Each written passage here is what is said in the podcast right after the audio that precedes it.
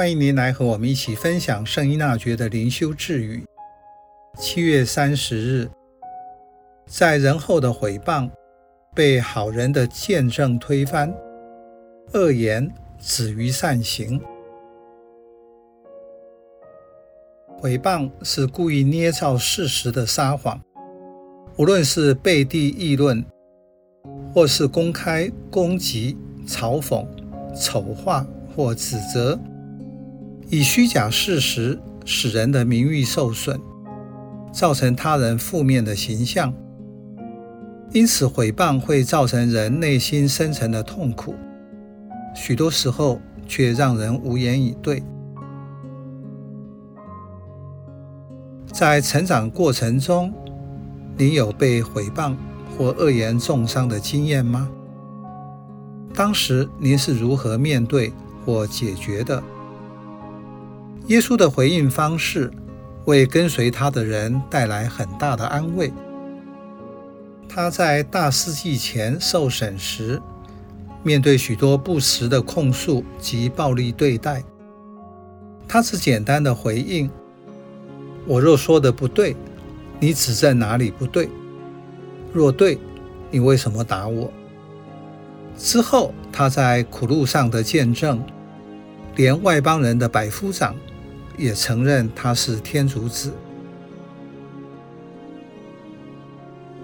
为了信仰的缘故，要面对毁谤、恶言恶语或更坏的对待。耶稣告诉门徒要有准备，但是要坚持到底。如同这句智语所说的，在人背后的毁谤之言会被好人的见证推翻。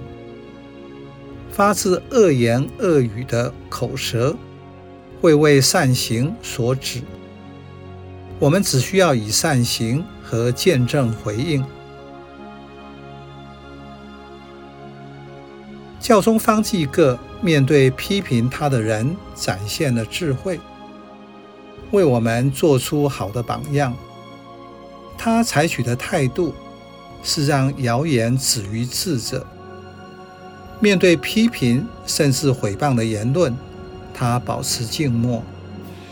一段时间后，人们会在这些言论上看到恶神的面貌逐渐显露出来。